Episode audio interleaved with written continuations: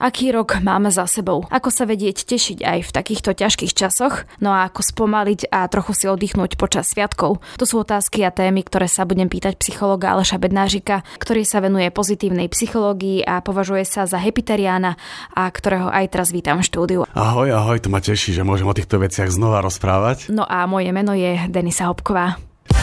Získajte rok špičkovej digitálnej ochrany zdarma. Spoločnosť ESET oslavuje svoje 30. narodeniny a pri tejto príležitosti ponúka ochranu na 3 roky za cenu dvoch. Časovo limitovaná akcia 3 za 2 platí na oceňované bezpečnostné produkty pre počítače, smartfóny aj tablety. Pridajte sa aj vy k 120 miliónom spokojných zákazníkov po celom svete. Viac informácií nájdete na www.eset.sk. Ja by som ale začala najprv tým, že sa obhľadníme za tým rokom 2022 a ako ho vidíš ty ako psychológ, ako by si ho zhodnotil? Ako 2022 bolo peklo z hľadiska duševného zdravia. V podstate tu máme ešte, ešte aj po tej pandémii, ktorá, ktorú dva, dva roky ľudia vlastne prežívali celkom intenzívne, tak prišlo prišli dve veci, ktoré podľa mňa ešte boli silnejšie ako pandémia, alebo pridali tomu. Za prvé, ruská agresia na Ukrajine, ktorá stále trvá a vidíme to každý deň a čítame o tom každý deň a možno mnohí ľudia majú aj blízkych príbuzných alebo sú obklopení Ukrajincami, utečencami. Takže to, to veľmi dolieha na naše duševné zdravie, lebo to je brutálna vojna blízko nás a týka sa nás to všetkými možnými spôsobmi. A druhá vec je výrazná nestabilita vlády a to, jak, jak sledujeme, že čo sa deje. A to sa vlastne deje tiež skoro dva roky a, a dneska vidíme, že to, že to vlastne skončilo pádom vlády. A to je tiež vec, ktorú mnoho ľudí prežíva intenzívne a má to ten aj sociálny, aj ekonomický rozmer. Ten sociálny je, že, že nevieme, čo bude, nevieme predvídať budúcnosť, bojíme sa o nejaké svoje istoty a ešte iný sociálny rozmer, že to rozbíja spoločnosť, rodiny, komunity, tá téma aj tej vojny, aj tej pandémie predtým a ešte aj to, čo si myslíme o tom, čo sa deje, vláda a podobné témy. A potom je tu ten ekonomický rozmer, aj tá vojna na Ukrajine a aj tá nestabilita vlády má, má dopady na ekonomickú stabilitu a to zase mnohí ľudia prežívajú intenzívne. A aby som to zhrnul, že ten pocit neistoty je obrovský a ten pocit neistoty sa potom premieta do úzkosti, do depresivity a ďalších mnohých int- intenzívnych negatívnych emócií. Ja keď si spomeniem na začiatok vojny, tak veľmi veľa mojich známych v okolí hovorili presne, že je to pocit neistoty, aj strachu, aj sa správali trošku iracionálne. Idem si rýchlo vybrať z bankomatu peniaze, idem si kúpiť jodové tabletky a podobne, lebo mali pocit, že sú ohrození. Ale potom ten pocit ako keby odišiel, že si, neviem, zvykli? Zvykli sme si na tú situáciu, alebo čo to je? Hej, platí dvoje, že na, najprv je panika, lebo to je úplne nová situácia. Nikdy sme nezažili vojnu tak blízko, alebo ne naše generácie teda. Možno úplne starí rodičia, ktorí väčšina už ani nežije. A, takže jasné, že prichádza panika, lebo tá neistota je obrovská, že čo sa bude diať. A potom sa deje taká zaujímavá vec, že my ľudia sme schopní sa prispôsobiť všetkému. A to má svoje plusy a svoje minusy. A ten plus je, že aj na to negatívne sa vieme nejakou formou prispôsobiť. A tie formy sú dve Jedna je konštruktívna, aj druhá je deštruktívna. Tá konštruktívna napríklad spočíva v tom, že to prestávame vnímať tak intenzívne a hľadáme nejaké aktívne riešenia. Napríklad, že Ďalej pracujeme, e, pomáhame organizáciám, ktoré pomáhajú Ukrajincom, alebo o tom píšeme, čokoľvek konštruktívneho. A potom je tá deštruktívna verzia, o čom sa budeme asi ďalej baviť, že, že hľadáme nepriateľa alebo hľadáme vinníka za to všetko. Ty si ale spomínal, že to spôsobuje aj úzkosti, depresie. Sú teda medzi nami aj ľudia, ktorých, dajme tomu, to zasiahlo tak výrazne, že s tým bojujú napríklad dnes?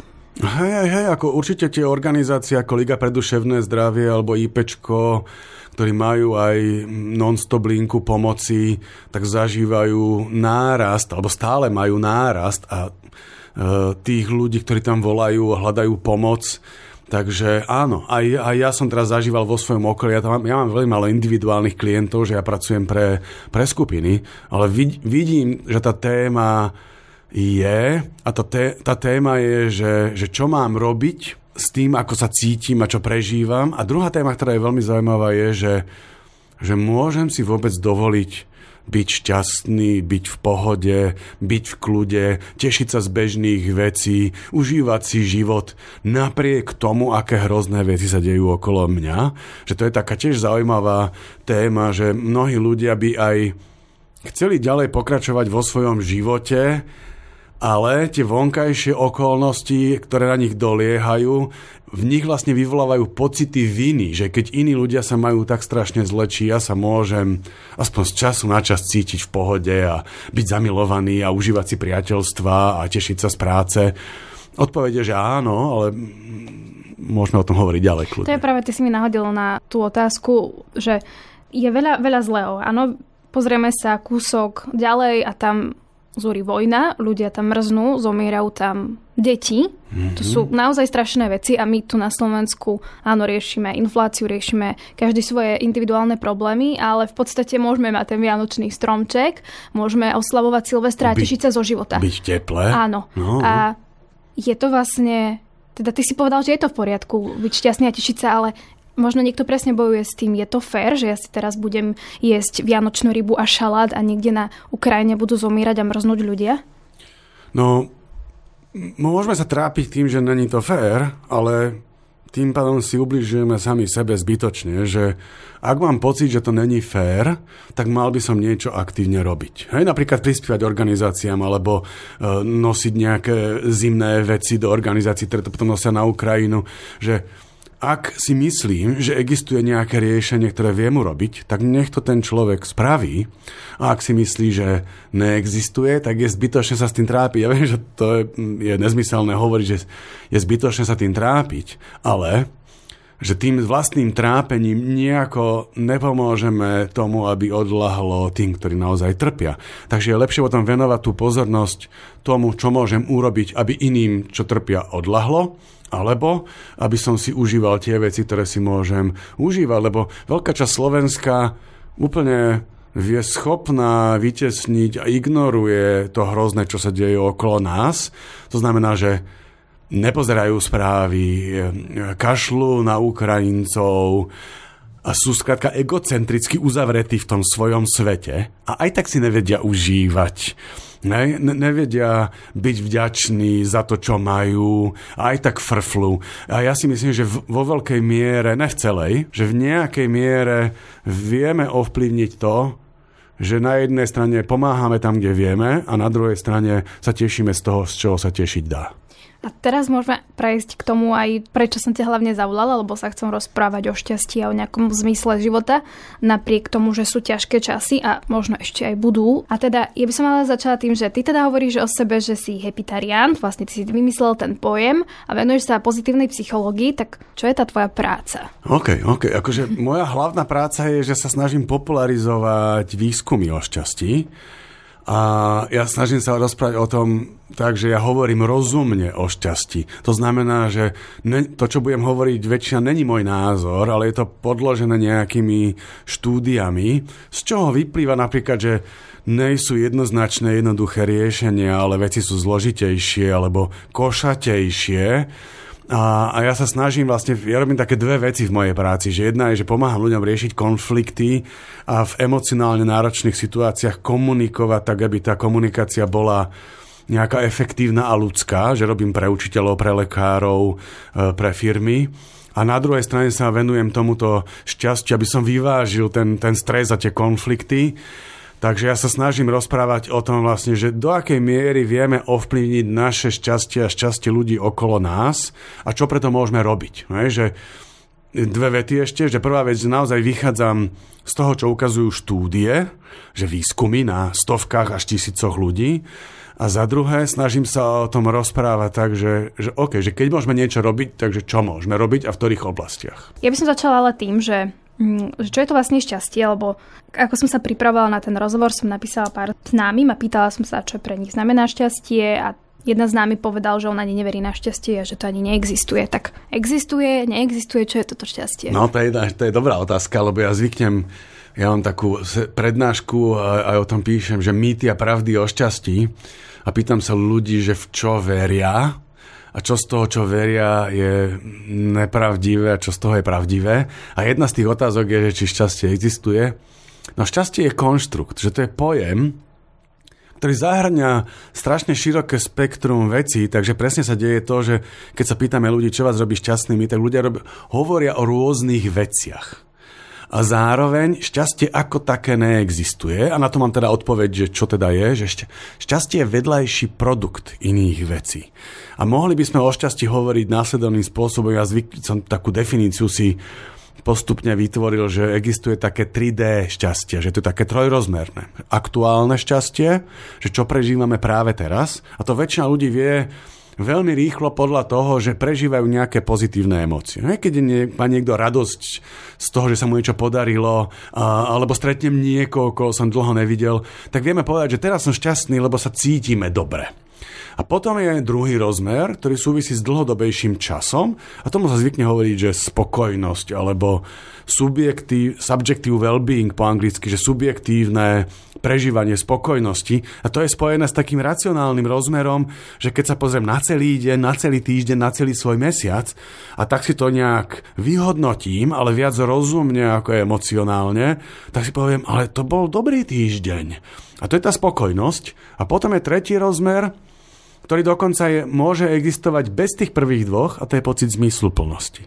Že napríklad, keď sa učíme na skúšku alebo robíme nejaký projekt, tak my môžeme celý čas prežívať, že to je náročné, nepríjemné, frustrujúce, že nemáme tie aspekty toho pozitívneho a aj tak na konci, keď to skončíme, tak si hovoríme, ale to bolo zmysluplné, že to, hej, že keď trénujem na klavíri, tak hrám, hrám, nejde mi to, ale postupne sa zlepšujem a nakoniec zahrám dobrý koncert, mám pocit zmysluplnosti stráveného nelen toho času, ale aj toho výkonu. Takže tri veci. Aktuálne šťastie, dlhodobá spokojnosť a pocit zmysluplnosti. Že som robil niečo, čo je dobré, čo je užitočné, eh, čo prináša iným ľuďom nejak, nejaký prínos a, a že to má nejakú hodnotu. Ja premyšľam nad tým, že čo napríklad eh, nejaký človek, ktorý je vážne chorý alebo dieťa, ktoré sa narodí v generačnej chudobe a bude sa točiť v tej generačnej mm-hmm. chudobe, ktokoľvek, kto má vážne problémy, napríklad rodič, ktorý sa stará o tri deti, nemá peniaze, tak že či on vôbec môže byť šťastný, spokojný. Hej, hej. Toto je určite veľmi dobrá otázka, pri ktorej sa vždy trochu hambím, že rozprávam o šťastí, takže skúsim o tom hovoriť tak, aby som sa nehambil, že je niekoľko základných rozmerov, ktoré ovplyvňujú mieru nášho prežívaného šťastia. Jeden je, že čo robíme, druhý je, v akej spoločnosti žijeme, že aký je ten náš sociálno-ekonomický kontext a tretí je, akú máme tú genetickú nálož. Hej?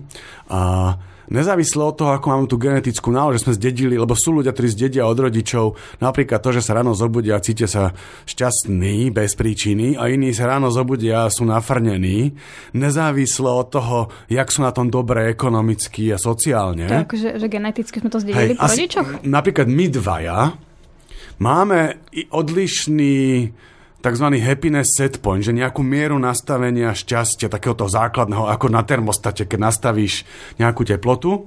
A neviem, či ty ju máš vyššiu alebo nižšiu ako ja, ale tá odlišnosť medzi nami dvomi je asi na 50% ovplyvnená tým, čo si zdedila ty od rodičov a čo ja od rodičov. Hej? A sú takí, že tí šťastlivci a sú takí tí nešťastníci. A to je akýby jeden rozmer iba, pretože aj šťastlivec ako ja, keď budem žiť v spoločnosti, ktorá je plná korupcie, narodím sa do chudoby, budem mať rodičov alkoholikov, e, budem nemanželské dieťa, hej, že zoberiem si Jozefa Maka, hej, že, že on mohol byť možno šťastlivec, ale narodil sa do životnej situácie, ktorá mu vo veľmi malej miere umožňovala prežívať šťastie, pretože ten sociálno-ekonomický rozmer, alebo to, do akej rodiny, komunity a spoločnosti sa narodíme, tak to tiež výrazne ovplyvňuje úroveň nášho šťastia. Ale, a tu ale to je, že ja zvyknem hovoriť taký príklad, že aj keby som išiel navštíviť moju babičku do nemocnice na smrteľnej posteli, tak tam môžeme zažiť veľa smútku a veľa utrpenia, ale zároveň aj veľa šťastných a pekných chvíľ, dokonca aj keď sa lúčim s niekým, koho milujem. Že je to aj o tom, ako chceme, alebo ako vieme, ale že dá sa aj v ťažkých chvíľach zažívať chvíle hlbokého vnútorného šťastia, ktoré môže byť spojené s melanchóliou, alebo s dojatím, alebo s takými sladkobôlnymi emóciami, ten mix, my vieme mať ten mix, že aj matka s tromi deťmi, e, ktorá žije v tej, v tej chudobe a má to zlé a je večer unavená, môže, ja nehovorím, že musí, ale môže zažívať chvíle, keď tie tri deti napríklad sa v kľude hrajú a ona zažíva chvíľkový pocit šťastia a spokojnosti, že, že sa vie aspoň nejaké miere o tie deti postarať a že majú teplo a, a, že, a že práve teraz vidíte deti, že sú šťastné. A teraz tá dôležitá pointa, že šťastie naozaj není trvalá vec. Ukazuje sa aj v štúdiách, dokonca na miliardároch, na najbohatších ľuďoch, keď sa skúmalo, že ako prežívajú šťastie, tak oni nejsú šťastnejší ako bežná populácia. Pretože tá, samozrejme, že tá ekonomická situácia v nejakej miere ovplyvňuje úroveň našej spokojnosti, alebo takto, že tá, tá ekonomická stabilita znižuje mieru negatívnych emócií.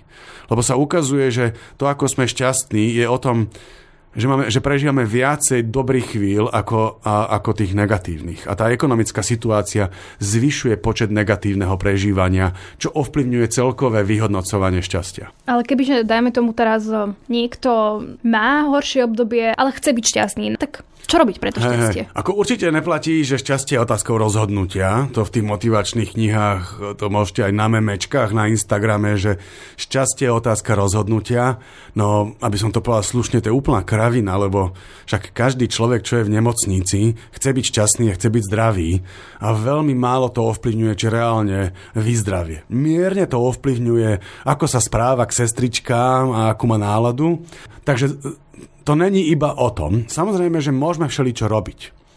A teraz zase sa cítim trápne, lebo mnohé tie veci, ktoré môžeme robiť, ovplyvňujú to šťastie. Napríklad poviem, čo sú tie veci. Hej, že najdôležitejšia vec, ktorá ovplyvňuje mieru prežívaného šťastia je, aké máme vzťahy s inými ľuďmi.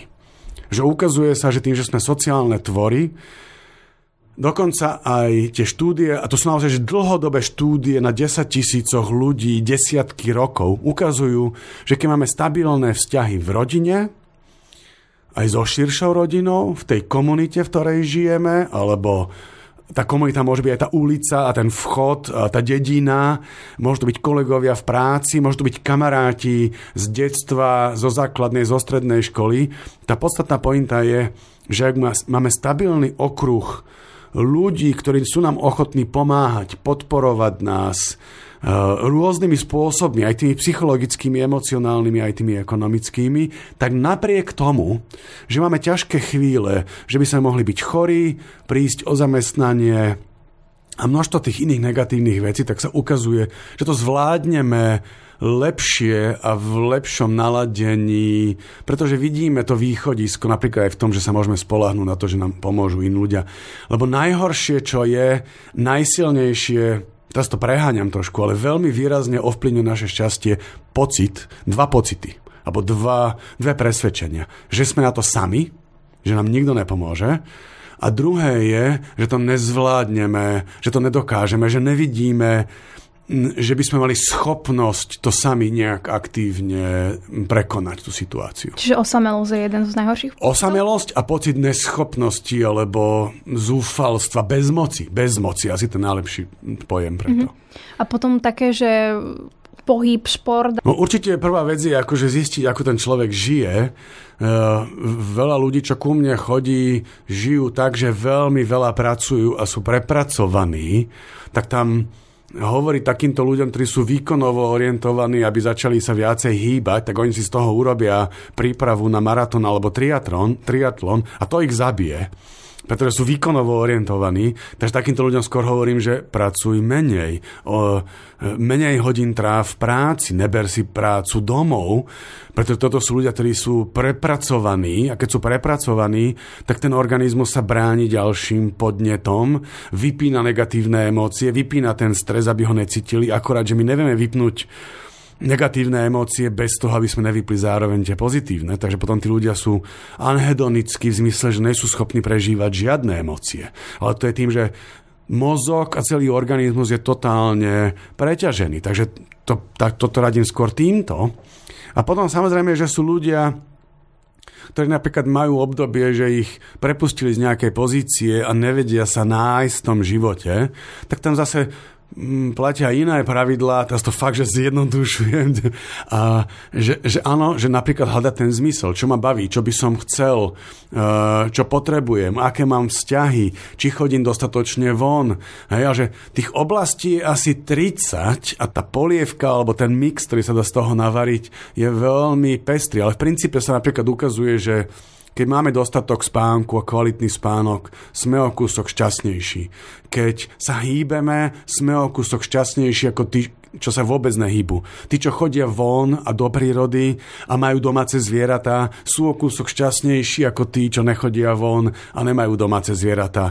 Alebo keď máme zmysel v tom, čo robíme, či už sú to koničky, alebo aj domáce práce, hocičo, alebo aj, uh, aj keď pracujem v korporácii, ale baví ma to, čo robím naozaj, tak to zvyšuje mieru šťastia, že, že tých oblastí je naozaj že veľa. Ja pri jednu z nich som už aj spomenul, že ten pocit kompetentnosti. Že ak mám pocit, že ovplyvňujem svoj život a vidím dopad mojich akcií a rozhodnutí na moju partnerku, na moje deti, na moju prácu, na moje koničky, tak som šťastnejší ako človek, ktorý má pocit, že neurobím čokoľvek, aj tak nič nezmením.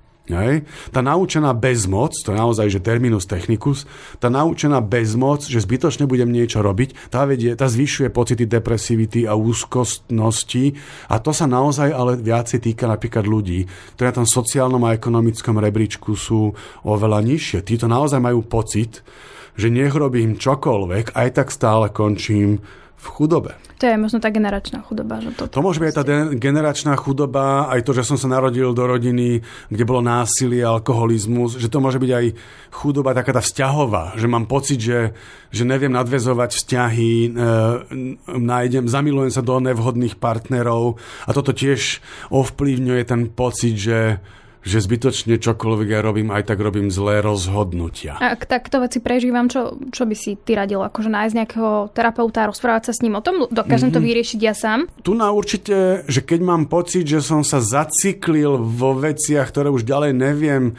sám so svojím vhľadom ovplyvniť, že nenapadajú ma ďalšie riešenia, tak určite je dobré nájsť si nejakého psychológa, niekoho, s kým môžem začať rozoberať, lebo mnohé tie mechanizmy máme z detstva, z výchovy, alebo aj z dospelých, ale traumatických zážitkov, ktoré hlboko ovplyvnili naše presvedčenia typu som nehodný lásky, nej som schopný si nájsť normálneho partnera. Ono akože s tými partnermi je to zložité, že tie štúdie ukazujú aj to, že napríklad tá ten randiaci trh je komplikovaný, takže preto veľa úspešných, pekných, inteligentných, milých žien si nevedia nájsť partnerov, uh, no lebo, lebo aj tá situácia s mužmi a ženami na randiacom trhu je zložitá. A že toto napríklad tiež ovplyvňuje, znižuje mieru pocitu šťastia a zmysluplnosti v živote, že chlapi si hovoria, že žiadna žena ma nechce a ženy si hovoria, nejsú poriadni chlapi, s ktorými by som randila. Ale že aj veľakrát, ty si to povedal, že zmysel a ja som sa stretla s tým, že veľa ľudí premyšľa, či musí mať nejaký zmysel v živote. To je krásna téma, díky, díky za ňu. Tu je aký problém aj so zmyslom, aj so šťastím, že keď sme bombardovaní popkultúrou, že všade na nás vyskakuje, že mali by sme mať zmysel, mali by sme mať šťastný, práca by mala byť naplnením našich snov, mala by si mať partnera vysnívaného, a všetky tieto tlaky spôsobujú potom to, že my máme vnútorné pnutie, že mali by sme byť šťastnejší ako sme, nemali by sme byť stratení, nemali by sme o sebe pochybovať, mali by sme vedľa seba mať niekoho, kto je akože dokonalým našim doplnkom a, a to je blbosť. Hej, že, že jedna z vecí, čo nás robí nešťastnými, je, že prebereme a máme vnútorné, silné, vysoké očakávania, ako úžasné by všetko malo byť. a nie. Mohli by sme mať obyčajného partnera vedľa seba, normálnu prácu, raz byť šťastnejší, inokedy nemenej spokojný a že to je normálne. A napríklad, že ja ako psycholog, ktorý rozpráva o, zmysl, o pocite zmysluplnosti, ja som sa tým nikdy reálne veľmi nezaoberal, že mňa skôr, keď ma tak ma zaujímalo v mojom živote, že robiť niečo, čo chcem, čiže mať nejaký zámer, je tomu psychologický zámer, že robím niečo, prečo sa rozhodujem a, a či to vyšlo alebo nevyšlo, to bolo iné, ale mal som pocit, že robím to, čo chcem.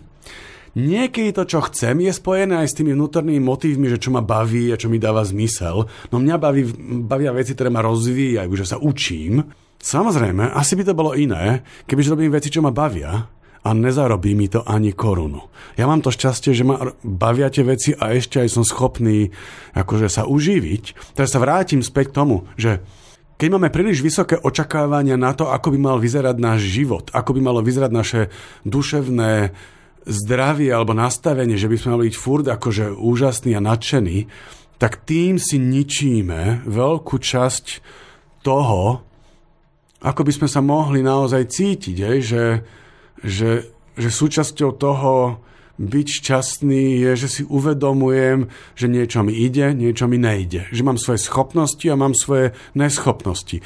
Že niekedy sa so svojou ženou cítim dobre a niekedy sa hádame.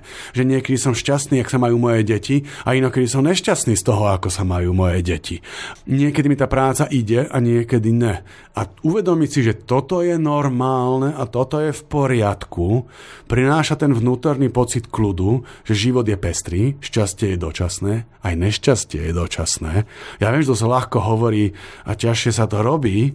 Náš mozog je nastavený tak, aby neustále hľadal zmysel.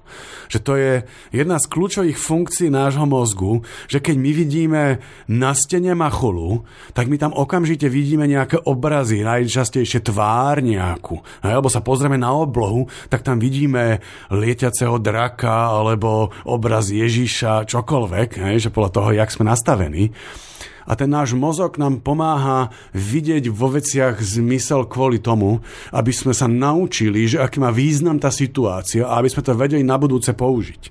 A toto potom vedie k tomu, že my máme neustálú potrebu všade vidieť, že ako tie veci fungujú, aký to má zmysel, kam to smeruje, čo je za tým, kto je ten hýbateľ. A tu smerujeme napríklad tomu, že ľudia, prečo majú ľudia tendenciu veriť konšpiráciám. Aj kvôli tomuto. Mm-hmm. Čiže dôležité je čo, že netlačiť na seba a niekedy proste veci neanali- neanalizovať príliš, nechať to tak, ako to je? Hej, na, napríklad, že ukazuje sa, že to je celkom taký paradox, že šťastnejší vedia byť tí ľudia, ktorí vedia prijať okolnosti, ktoré nevedia zmeniť.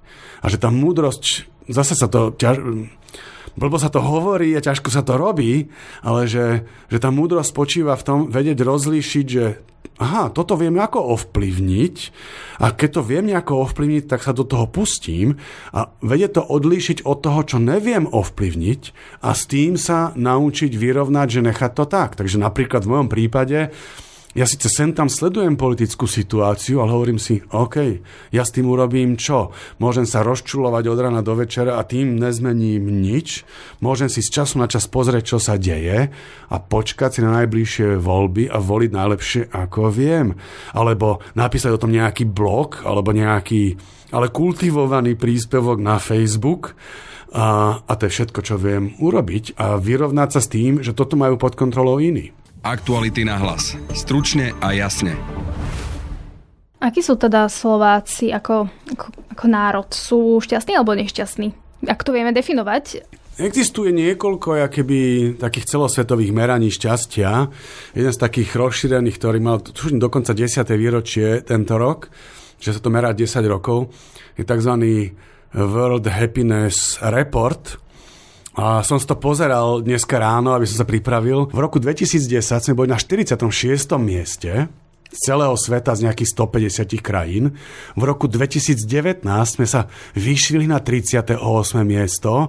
V roku 2020 sme na tom boli najlepšie, sme boli 34. A tento rok 2022 sme klesli na 35. miesto. Ale vo výsledku sme vlastne na rozhraní prvej a druhej najlepšej petiny blížime sa k 30. miestu, tak sme na tom veľmi dobre v porovnaní s celým svetom. A tie merania sa robia aj na subjektívnej úrovni, že sa pýta ľudí, e, že aké ste mali včera pozitívne emócie, aké ste mali včera negatívne emócie, akú mieru zmysluplnosti. Vidíte, že sú tak čas takých tých subjektívnych ukazovateľov, že ľudia píšu, ako sa cítili a potom sú merateľe, ukazovatele ekonomické. To znamená, že aký je, aká je výška hrubého domáceho produktu, ale aj potom, že koľko sa investuje do školstva, do zdravotníctva, aká je miera korupcie v krajine a že tu na vidíme napríklad, že sú spoločenské ukazovatele, ktoré majú zásadný vplyv na mieru šťastia jednotlivcov, takže je jedno, ako veľa budem pozitívne myslieť, keď bude veľká korupcia, keď bude veľmi nestabilná ekonomická politická situácia, tak aj ľudia, ktorí budú totálne pozitívne myslieť, budú tým ovplyvnení. Alebo nebudú vedieť ovplyvniť mieru korupcie. Korupcia sa ovplyvňuje tak, že sa o tom, že o tom píšeme, že to nahlasujeme a že to sami nerobíme. Takže keď sa vrátim späť k tomu, že my Slováci máme podľa mňa takú jednu vlastnosť, že u nás je akéby cnosťou ofrflávať, kritizovať, hovoriť, aké je to všetko na prd, všetko tu je zlé, nič nefunguje. A vidíme veci čiernejšie, ako reálne sú. Ja nehovorím, že sme úžasná krajina, máme množstvo negatív, ale zároveň, že keď sa porovnávame so zvyškom sveta, tak my sme na tom veľmi dobre. Samozrejme, mohli by sme byť na tom tak dobre, ako je Česká republika, ktorá je na 18. mieste, alebo by sme na tom mohli byť tak dobre ako Fínsko, Švedsko, Norsko, Dánsko, Island, Holandsko, Švajčiarsko. Nelen kvôli tomu, že ekonomicky sú to bohaté krajiny, ale tie ukazovatele, ktoré oni majú, ty na tých prvých miestach, sú aj o tom, že aká je to sociálna krajina. Že tam človek, keď havaruje a skončí na vozíčku, tak neskončí zrazu na chvoste akože sociálneho sveta a nikto mu nepomôže, ale že tam tá starostlivosť aj zdravotná, aj sociálna je oveľa väčšia. A napríklad ešte iný parameter, ktorý som nespomenul, je, že sociálna nerovnosť. Že krajiny, v ktorých je veľmi veľká sociálna nerovnosť, čiže najbohatší ľudia majú nekonečne viacej ako tí najchudobnejší, tak to prispieva nešťastiu v tej krajine. Hej, napríklad v tomto Amerika veľmi je na tom zlé, preto je Amerika nižšie, ako by mohla byť, lebo tam je veľká sociálna nerovnosť. A to isté platí pre Rusko. Tam je obrovská sociálna nerovnosť. My napriek tomu, čo všetko vidíme v bulvári a v televízii. My sme na tom napríklad z tej sociálnej nerovnosti stále dobre. Napriek tomu, že máme ľudí, ktorí sú nezaslúžene, nespravodlivo, mimoriadne bohatí, tak my sme na tom stále dobre. Napriek tomu, že, máme, že s chudobou by sme mohli ešte viacej robiť. Hovorí sa teraz veľa, už aj minulý rok sa to hovorilo, no myslím, že po, počas pandémie a teraz možno ešte viac, že je spoločnosť polarizovaná. Myslím si, že viacerí by povedali, že určite to tak je a ale preto ma zaujíma, či to vidíte aj vy, že je spoločnosť polarizovaná. Je, myslím, že sa u nás roztvárajú nožnice, také názorové nožnice, či už to sú nožnice typu, že kto je konzervatívec a kto je liberál, alebo nožnice typu, kto je z dediny a kto je z mesta, kto je slniečkár a kto je správny zastanca tradičných hodnôt. A že tomuto veľmi prispeli sociálne médiá, Tomu samozrejme prispela aj taká tá sociálno-ekonomická politická situácia, že ukazuje sa, že keď spoločnosť celá spoločnosť je v neistote vývoja alebo v tom chaotickom vývoji, tak ľudia sa radikalizujú. A teraz sme v takom období, už dlho, e, roky, že, že vidíme tú neistotu, vidíme, že ten štát je spravovaný spôsobmi, že ľudia prestávajú mať dôveru v to že, to, že to robia rozumne a že to robia spravodlivo. A myslím si, že to robia nerozumne a nespravodlivo. A toto spôsobuje potom to, že sa radikalizujú zástancovia nejakého jedného e, človeka alebo smeru alebo presvedčenia a zástancovia iného človeka, iného e, presvedčenia a teraz sa vrátim tým sociálnym sieťam, že na sociálnych sieťach ľudia sa vyjadrujú radikálnejšie, drsnejšie. Robia to aj politici, aj bežní občania a tým pádom sa radikalizuje naozaj, že ja to vidím tiež, že ja mám tiež svojich ľudí na Facebooku a vidím, že z môjho pohľadu poviem nejakú nevinnú vec a okamžite sa tam objavia komentáre, uh, komentáre typu kultúrnej vojny. Úplne, že som z toho v šoku a, ne, a ne, skúšal som to, naozaj som skúšal rozumne, kultivovanie uh, komunikovať a že ne, ne, nedá sa. Videli sme nedávno pred pár mesiacmi tú vraždu na Zámocke, kde boli zavraždení dva mladí ľudia.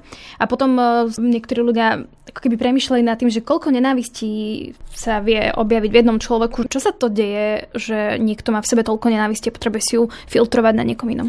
No to sa týka každého jedného z nás že my všetci sme schopní neuveriteľnej lásky, veľkorysosti a sebaobetovania pre druhých a zároveň sme schopní nenávidieť až zabíjať ostatných nemilosrdným spôsobom a že tie predispozície máme všetci. A teraz otázka je, že kam tu bude smerovať. Skúsim tak veľmi zjednodušene ukázať ten vývoj, čo by mohol byť. Hej? Že, že prvá vec je, že keď sa cítim v neistote sociálnej, ekonomickej, tak mám strach, úzkosti a ten strach sa môže potom premeniť na hnev, že hnev je, že prečo to neriešia, alebo prečo to nemôžem riešiť nejakým spôsobom. A, a ten hnev potom, hnev je smerovaný, hnev je emócia, ktorá mobilizuje organizmus e, k tomu, aby sme riešili niečo. Ale potom, keď zistíme, že to nevieme vlastnými silami riešiť, tak sa to môže premeniť na nenávisť a nenávisť je zosilený hnev, ktorý smeruje k tomu, aby objekt, a ten objekt môže byť konkrétny človek alebo skupina ľudí, aby sme ich zničili.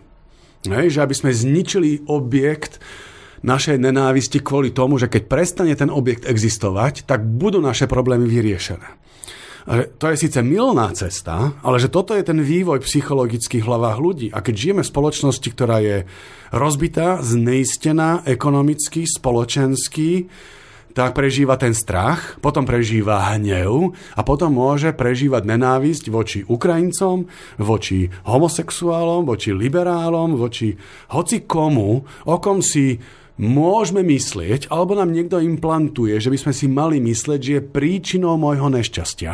A že ten, to jednoduché pojitko je, že ja sa cítim bezmocný, neviem, čo mám robiť, ale keď vlastne zmizne táto skupina ľudí, ktorú nen- budem nenávidieť, tak tie moje problémy budú vyriešené.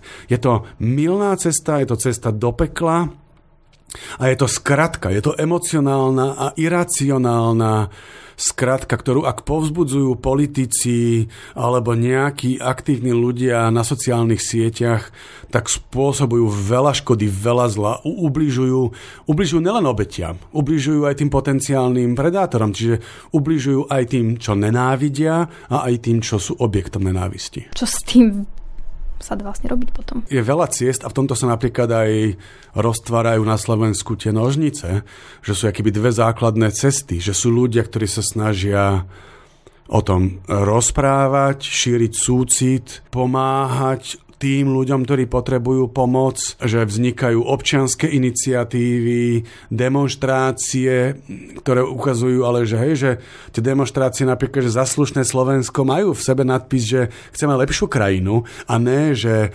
zničte a zabite a, a zlikvidujte iných druhých ľudí. A, a že potom je ten druhý prúd, ktorý hovorí presne toto, že že označuje konkrétnych ľudí dehonestujúcimi názvami od toho, že prezidentka je americká agentka, hej, že to je vlastne dehonestácia a zjednodušenie, to som si vymyslel tento príklad, neviem, či ho vystrihnete, ale že, že v momente, ak niekoho zahrnem nadpisom, ktorý ho kategorizuje za nepriateľa, Hej? A títo ľudia, keď to robia, tak takto šíria nenávisť. Takže máme akýby dve skupiny ľudí. Jedni, ktorí hovoria zničte, zlikvidujte, zabite, odstránte a potom už bude všetko dobré. A iní, ktorí hovoria poďme riešiť sociálnu situáciu, politickú situáciu, ekonomickú situáciu a navrhujú konkrétnejšie riešenia, ktoré nejsú proti konkrétnym skupinám ľudí alebo kon- proti konkrétnym ľuďom, ale smerujú, k riešeniam, k pomoci, ku konkrétnym vecným postupom. Aktuality na hlas. Stručne a jasne. Posledná ako keby otázka na záver, aby sme to teda neuzatvorili uh, negatívne. negatívne. Ako si oddychnúť počas tých sviatkov? Sú d- d- dve akýby základné postupy, že prvé je, že niektoré veci nerobiť a potom niektoré veci robiť. Hej? A to nerobiť je niekoľko vecí, že za prvé nemať vysoké očakávania, aké to obdobie má byť úžasné, skvelé, najlepšie na svete, najlepšie v tomto roku, e, s najúžasnejšími ľuďmi a že si super totálne oddychnem. Že nie, akože sviatky E, tie Vianočné sviatky môžu byť akože vo väčšom kľude, ale keď tá rodina má nejaké svoje konflikty a problémy, tie budú pokračovať ďalej, takže mať nižšie očakávania, že budeme možno viacej jesť a viacej popíjať a viacej rozprávať a viacej nič nerobiť, ale že nebude to nič špeciálneho. Druhá vec, ktorú by som odporúčal robiť menej, je menej sledovať keby dianie vo svete a naozaj, že tu na, sa oplatí keby viac sa uzavrieť do tej malej svojej komunity a užívať si to, čo máme radi. Určite by som odporúčal robiť menej, že menej pracovať, lebo dneska mnoho ľudí pracuje z domu, takže naozaj si keby rozdeli ten čas, že nerobím. Že skratka, dneska všetci robia cez e-maily a cez mobily, že toto prestať robiť, alebo oveľa menej. A teraz niekoľko vecí, že čo robiť. Hej, že že ak sa chystáme na tie sviatky, tak sa chystajte spolu. To znamená, že ak máte partnera a ozdobujete byt a stromček, robiť to spoločne. Ak máte deti, napriek tomu, že tie deti všetko rozhádžu a neurobia poriadne, robiť to s nimi, lebo jedna z vecí, ktorú ja odporúčam, že robte tie veci tak, aby ste mali na čo spomínať. A samozrejme, že my spomíname na niečo, čo je neobvyklé. Takže ak deti robia spolu s nami perničky a polovica tých perníkov vyzerá, ako keby ich urobil pes na ulici, tak na to budeme spomínať. Po 10 rokoch my nebudeme spomínať na štandardný, úžasný, harmonický večer, alebo budeme spomínať na to, ako niekto spravil hrozný perník, ako mačka vyliezla na strom a nevedeli sme ju dať dole, teda na vianočný stromček, alebo ako deti e, ozdobovali stromček a zjedli polovicu saloniek, že na toto my budeme spomínať, takže že to je spojené s, tým, s tými očakávaniami, že zničte svoje očakávania a tešte sa z toho, čo sa deje, nech to je čokoľvek. Samozrejme, ak je niekto sám, že nemá vlastne s kým zdieľať. Tak tu na, akože už na konci, tesne pred Vianocami tá rada je marná, ale že naozaj, že hľadajte si okolo seba ľudí, ktorí tiež možno sú sami a možno by s niekým chceli byť a radšej buďte so susedkou alebo so susedom spolu na štedrý večer, keď chcete byť, alebo si nájdete klub dôchodcov alebo klub hubárov, skratka ľudí, ktorí sa stretávajú a stretnite sa a kľudne aj s cudzími ľuďmi. Alebo, ak chcete byť sami, tak je v poriadku byť sám. Hej, že sú ľudia, ktorí chcú byť sami. Lebo sa ukazuje, že my tie sviatky radi prežívame spolu s niekým. Ale to môže byť akože iba dve hodiny sme s niekým a potom zvyšok sme sami. Ďalšie odporúčanie je, že majte svoje rituály. To je taká zaujímavá vec, ktorú ja som, ja som naozaj že neveriaci, ja som človek, ktorý veľmi rozumne pristupuje k veciam, ale rituály sú niečo, čo podporujem, pretože náš mozog je taký malý autista v zmysle, že náš mozog potrebuje poriadok, systém, robiť niečo, čo pozná. Takže vrele odporúčam, že aj na Vianoce mať svoje každodenné rituály, že Vianoce naozaj môžu byť to, že robím to, čo každý deň, ráno vstanem, raňajkujem, umiem si zuby a plus mať nejaké svoje vianočné rituály od toho, čo jeme, aké máme prúpovidky. Ja som sa napríklad od svojich svokrovcov naučil kopec rituálov vianočných, ktoré sa mi najprv zdali, že to sú také akože dedinské, starosvedské. A dneska to robíme so ženou typu, že rozhadzujeme orechy do kútov a pritom hovoríme, že aj keď sa rozídeme, tak nech sa zase vieme stretnúť, lebo máme oplátky a s medom a s cesnakom. A, a toto som ja prevzal a, a vidím za týmto, že keď robíme veci, ktoré nám pomáhajú štrukturovať ten večer, tak ten večer je kľudnejší a dokonca, aj keď o tom vtipkujeme a máme všelijaké komentáre, že zase rozhadzujeme orechy a či ich budeme vedieť nájsť, tak to patrí k tomu. Aj to vtipkovanie, aj tie rituály, ktoré prinášajú myšlienky, harmónie, rodiny, komunity, niečo pekného, um, čo chceme spolu ako rodina prežívať. A zase, to platí aj pre ľudí, ktorí tú rodinu nemajú, alebo niekoho stratili pred Vianocami, že mať ten rituál nejakého spomínania, lebo ja ľuďom, aj ktorí chodia ku mne, že keď plačú a sú smutní, tak im hovorím, že keď smútite, že ste o niekoho prišli, tak to znamená, že prežívate zároveň lásku. A že že súčasťou toho smutenia je aj láska a že, že tie pozitívne a aj tie negatívne emócie niekedy idú spolu a je dobré ich prežívať. Toľko teda slova na záver, psychológ Aleš Bednářik. E, ďakujem pekne za rozhovor aj ja. Všetky podcasty z pravodajského portálu Aktuality.sk nájdete na Spotify a v ďalších podcastových aplikáciách.